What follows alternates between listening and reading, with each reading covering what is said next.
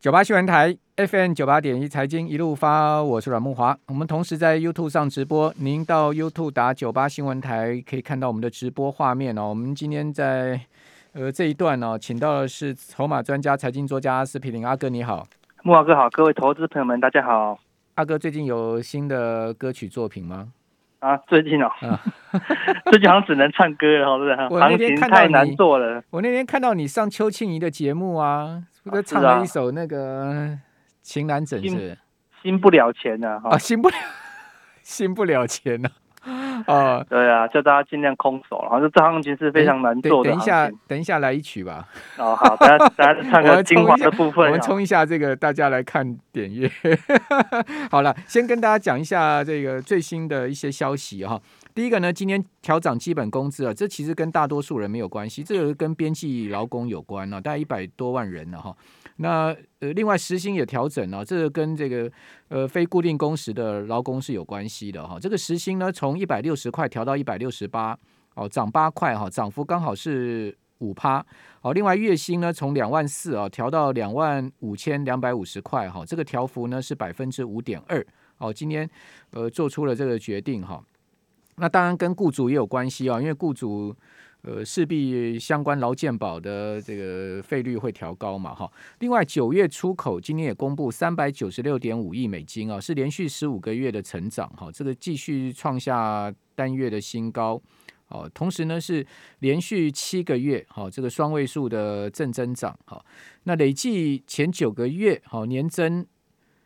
出口年增百分之三十点七，哈，进口年增百分之三十三点三，哦，都是三成左右的一个年增了，哈，呃，这在出口哈。那另外大家关注就是美国殖利率的问题，哈，呃，今天有另外一个消息是说啊，这个美国殖利率如果突破一点六的话，会启动债市的突性避险，哦，会引发下一波的抛售潮，这也是我们。呃，比较关注的，这等一下我们再详细跟各位讲。还有呢，《华尔街日报》啊，这个批评联准会啊犯了错哦，这个落后通膨曲线，使得最近的殖利率快速的上升了。哦，最主要原因就是因为联准会已经犯了错了，这个货币政策呃太慢进行了这个调控。好，那日月光今天公布出来营收啊，写下三个月三个新高。哦，这个。为什么要特别讲日月光哦？这等一下要跟各位报告。九月日月光的营收是五百三七点三五亿，月增了六点五趴，它有月增哦，六点五趴，年增二十二点三三趴，相当不错，对不对？好，那如果说我们看第三季哦，呃，它的营收是季增十八点七趴，年增二十二点三趴，累计前三季的营收呢，年增二十一点零二趴，所以说不管是呃第三季。哦，或是说呢，这个一到三季，或是说今年九月，它的年增率都有营收年增率都有两成以上，但是月光今天的股价是破底的，月月光今天股价居然重跌了四块八毛，这个是一个月光是一个重量级的全值股，今天跌幅快要半根跌停板，哦，它已经跌到了九十五块四了，很多人可能觉得说，那安内月光股价呢在。呃，八月底的时候还有一百三十块哦，你没有看错，它有一百三十块跌到九十五块四哦。好，如果你看更远一前之前的话，日月光在七月，呃，在八月初的时候呢，它股价是一百三三块，哦，跌到今年九十五块，呃，四毛，一百块都失手。那我要请教阿哥，这个到底怎么回事？你看营收数字相当不错啊。对啊，哦，因为我说呃，目前整个台股。电子股的部分，哦，是整个卖压是比较重哦，尤其是只要来自于外资的卖压，哦，都非常明显哦。那关键就是什么？因为呃，整个升息的这个压力，哦，已经越来越明显哦。因为什么？因为通膨的压力越来越大，哦，那只要通膨来了，那升息的步调加快，啊，对对，电子股哦，一定是比较伤害的啦。可以看到整个美股。最弱的啊，目前就是纳斯达克哦，罗素两千小型电子股也没事哦，道琼哎没有也没有跌很多哦，反正上这一波领跌的哦是纳斯达克哦，就是重量级的电子股，那反映什么？就是反映通膨的压力啊急速的上升，然后呢导致整个升息的这个压力越来越大，好像目前为止哦，今天的那个。原油期货哦是再度上涨哦，好，本来前之前呢前两天涨到七十九，然后呢过去两天忽然压回到七十五左右哦，但是呢，这个是属于什么？过高的压回哈，因为原油的前高就是七十五左右，好，所以原油过高，哦，一度来到七十九点五左右，好，那接近什么八十的这个心理关卡之后呢，哦，做一个合理的技术面的压回，然后现在呢又再度涨到七十九点六，目前原油上涨了一点五 percent 哦，那就要留意哦，如果原油呃这两的今天或下礼拜。它突破了这个八十的这个心理关卡啊，原油就等于说从七开头迈入八开头，那全世界就会更担忧啊这个通膨的压力啊。另外跟着原油一起上涨的还有天然气，天然气的期货从三点九哈涨到了最近的高点六点五哦哈，也是涨得非常的凶猛啊。好，这两个都属于。能源类股的哦，那你说什么？农产品的部分哦，棉花今天是大涨了三点四二的 percent，好，再度创下波段新高。哦，棉花从棉花创十年新高了嘛？对呀，哦，这一波从低涨八十九，啊，涨到现在的一百一十六，哦，涨幅有三成之多。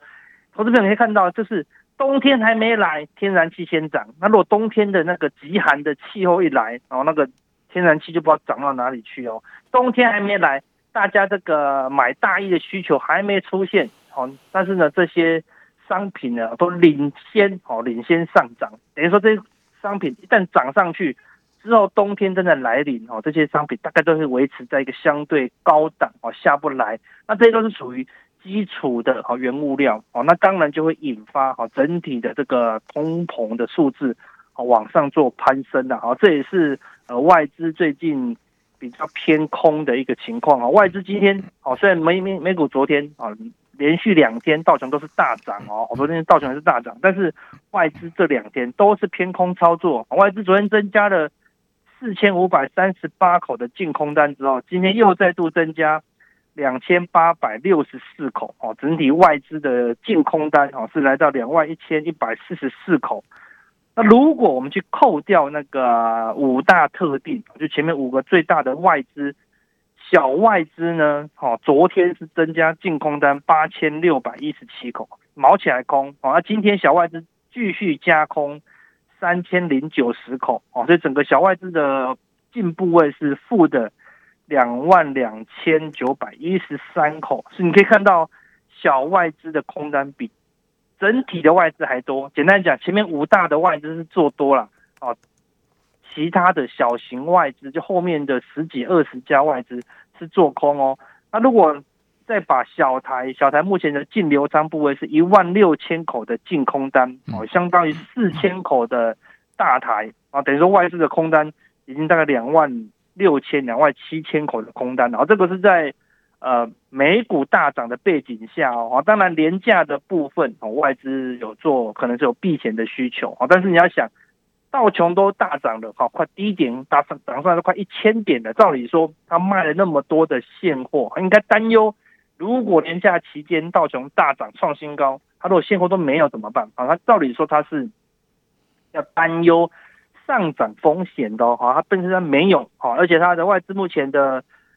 选择权的部分啊，买权只有七千六百一十五口啊，卖权最近几乎是天天增加，啊，已经来到了三万八千四百四十五口哦，哈，所以外资选择权也是偏空，而且是来到一个半它的卖权的部分哦，大概三万八千口这个水位也是半年来的相对高点，哦，那外资今天现货又再度卖超，明明是美股大涨，啊，它照理说被动式的外资应该是要买进啊，但是外资。照样卖超了哦，一百四十八亿哦，哦，那合计现货的部分哦，过去呃八天来，哦，现货部分大概已经卖了八百亿之多哦，那借券的部分哦，就是外资的空单部分，也从也从一千零二十二万张啊，增加到了一千零四十二万张哦，短期这个借券也是一个几乎是历史的高点水位啦哦，所以整个外资的。几乎是哦，我们可以讲四大皆空，嗯，好，那四大皆空，但是台股这两外资偏空，我们可以理解啊，对对不对？因为因为毕竟外资他手上满手股票嘛，是啊，你知道他在这个在台股这个一万八这个位阶，他怎么加码嘛？对啊，好，尤其是有升级的压力，对不对？只要这个资金紧缩一点点，哦，整个外资好赎回去的这个压力就非常大，而且还有重点就是美虽然原油一直涨，但是哦，美元指数也在涨，哦，美元指数突破了前高九十四以后，哦，对不对？好像还在九十四点六左右，哦，回撤低点又再度往上走高。投资人在想，原油往上涨，但是我们还要用美金去跟美国买原油，那美金有往上涨，哦，等于原油呢对亚洲的部分是涨两次，哦，所以整个亚洲的通货膨胀嘛。对，哦，这个台币贬的话，就输入型通货膨胀。没错，哦，所以说整个通膨的压力是山雨欲来了，哦，所以现在呢，全球似乎有这种金融战的味道，为什么？啊，因为大陆大量的跟美国啊买棉花，啊，让美国的棉花是大涨，啊，增增加它的境内通膨，那美国就用原油啊对全球输出通膨，啊，所以这样一来一回。全球都笼罩在这个通膨的压力了，好，所以主计处说没有通膨啊，主计主计主计处处说，呃，未来未来几个月 CPI 都会在一点六啊，那是指面线都二十块的情况下了，哦，没有了，反正就是呃，这个通膨当然还没来，但是全球是开始紧张了啦，啊，对不对？所以。呃，所以电子股最近的压力啊是特别大，但最近最近为什么台股涨成这样子啊？且昨天呢，台股大涨三百多点，主要是因为啊这个礼拜啊融资有两天啊，每一天都啊有两天都大减六十亿啊，连续两天的一个小型的断头潮之后呢，好筹码相对干净，好，所以台股出现一个休息一下，等下回到节目现场。九八新闻台 FM 九八点一财经一路发，我是阮木华。我我我刚才第一段开始为什么要特别讲日月光哈？因为日月光在封测里面哦，不但是龙头，而且它今年的营收跟 EPS 的增长都非常的亮眼哦。同时呢，外资也预估啊，日月光投控今年封测业务的盈利率哈，可以较去年提升二点五个到三个百分点。好，所以呢，整体集团的盈利率会拉高到十点二趴，这是二零一五年以来首见的这个双位数的盈利率。哦，所以这代表说日月光的 EPS 会更好。那照来讲，这样子的好好的一个财报，或者是说营收的数字，股价怎么会从一百三十几块钱跌到今天剩下九十五块呢？哦，这就非常不合理，对不对？难道外资不会看基本面吗？哦，那我想这个。很多这个投资报告都外资的这个 sell side 写出来的嘛，他们怎么会不看基本面？他们当然很会看基本面。哦，所以我的解读是什么？我的解读就是说呢，法人持续在卖日月光的股票，一则就阿哥刚刚所讲的全世界宏观经济的变化。哦，那另外一个方面呢，是他们可能预估啊，哦，台湾这些。呃，电子业啊，半导体啊，最好的大概就是第二季、第三季了，高峰已经过了。所以说，你现在目前的第三季的这个财报也好，这个九月的营收也好，可能就是最高点了。哦，那后面呢，当然会会遇到这个景气整个宏观经济的问题，乃至于到明年会有今年比较积极的问题，都不会比今年更好了。哦，这个才是我觉得，呃，在金融市场上面的一个大问题，因为。不会比今年更好，那股价又在相对的高点，估值又相对的高，那那当然一条路就是估值修正嘛。好，那另外呢，我们刚谈到了，就是在小台的部分哈，我刚看一下散户多空比啊，现在目前是二十这个二二十四点七一，代表呢大多数的散户啊在小台是做多的，而非做空的。哦，那外资在做空，小小台散户在做多，那不是跟外资对坐吗？那我们。继续来请教筹码专家、财经作家阿司匹林阿哥，这个散户多空比也可以看出一些方向嘛？没错，好，目前呃整个大大环境真的哈一直做一件事情，就是温水煮青蛙哈，所以那个有些聪明的散户哈，他没有挂在山顶上，好，但这边呢，好有人家说什么老手死在山腰上，哦，就是散户认为一万六非常是低点的，好，所以纷纷的什么在做低阶的动作了，好，那目前整个。茂哥刚才讲的，对不对？整个台股有两大危机，第一个是全球啊资金紧缩的这个宏观修正，也就是说本益比的往下调整啊。另外一个就是什么，经济景气的高峰，哦，可能有些过了，哦，整个第四季啊，甚至明年第一季市场的估值都是比较保守，然后悲观，哦，这还是没有。进一步的意外的状况哦，哈，而且外资不止现货卖超哈，投资人最近可以留意哈一个商品哈，就是台湾五十哦，哈，外资的台湾五十今天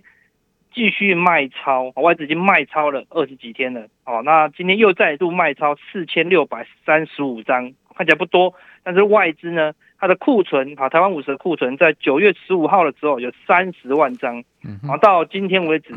只剩下十五万张不到了，啊，就要卖掉了，好一大半的这个台湾五十哦，所以基本上呃都是呃一般的投资人啊在进场，好，那而且还不止呃用融资进场，呃有些是用现股进场，好，莫哥如果你是融资进场的，当然好没呃如果是断头就被迫要出场，这还干脆一点，啊，如果是用现股进场的，啊莫哥你去想哦。我是现股进场的杨敏买在一百八，你觉得他们会出吗？啊，我觉得应该就是不会出了，就凹他们给他凹到底了，他们就想要放十年的，那那个那个那个叫盖牌嘛，对，要盖牌了，然后那基本上现在盖牌基本上就要传子传孙了，哈，因为 不知何年何日才能得偿所望。我我我们现在留言板上有人叫你讲一下给跑船人一些建议啊，跑船线他我们觉得跳船是第一个重要的啦，因为他现在。除非你是现股，那你就只好等好之后的强力大反弹，好，它它可能会有一个反弹出现，好，只是现在的筹码谈一天，今天又没了。对啊，因为筹码还是不够干净啊，哦，还是要等到整个大盘的融资要干净，一定什么，一定要美股重挫，才会造成台湾投资人的恐慌，然后要出现恐慌性的这种下杀，就盘中超过五十涨跌停啊，这种很明显的气氛。但是像前天。盘中才刚开盘开低以后就一路往上拉，好，就这波下杀呢一点都没有看到这个恐慌的气氛，好，所以我们刚才讲融资的可能会断头，啊，但是还没断干净，现股的都要传子传孙，也打死不卖。重点是什么？投信呢？今天哦外资卖超的情况下，投信今天继续买超了。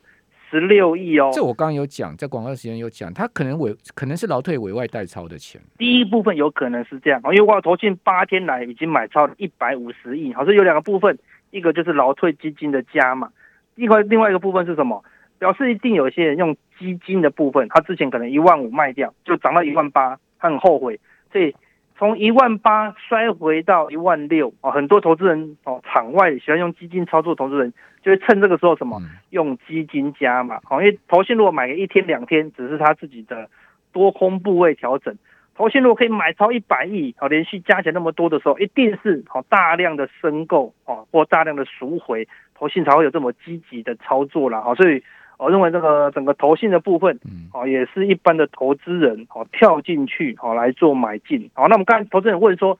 这个航运股在什么时候止跌？我们给大家看哦，这个融资维持率的部分哈，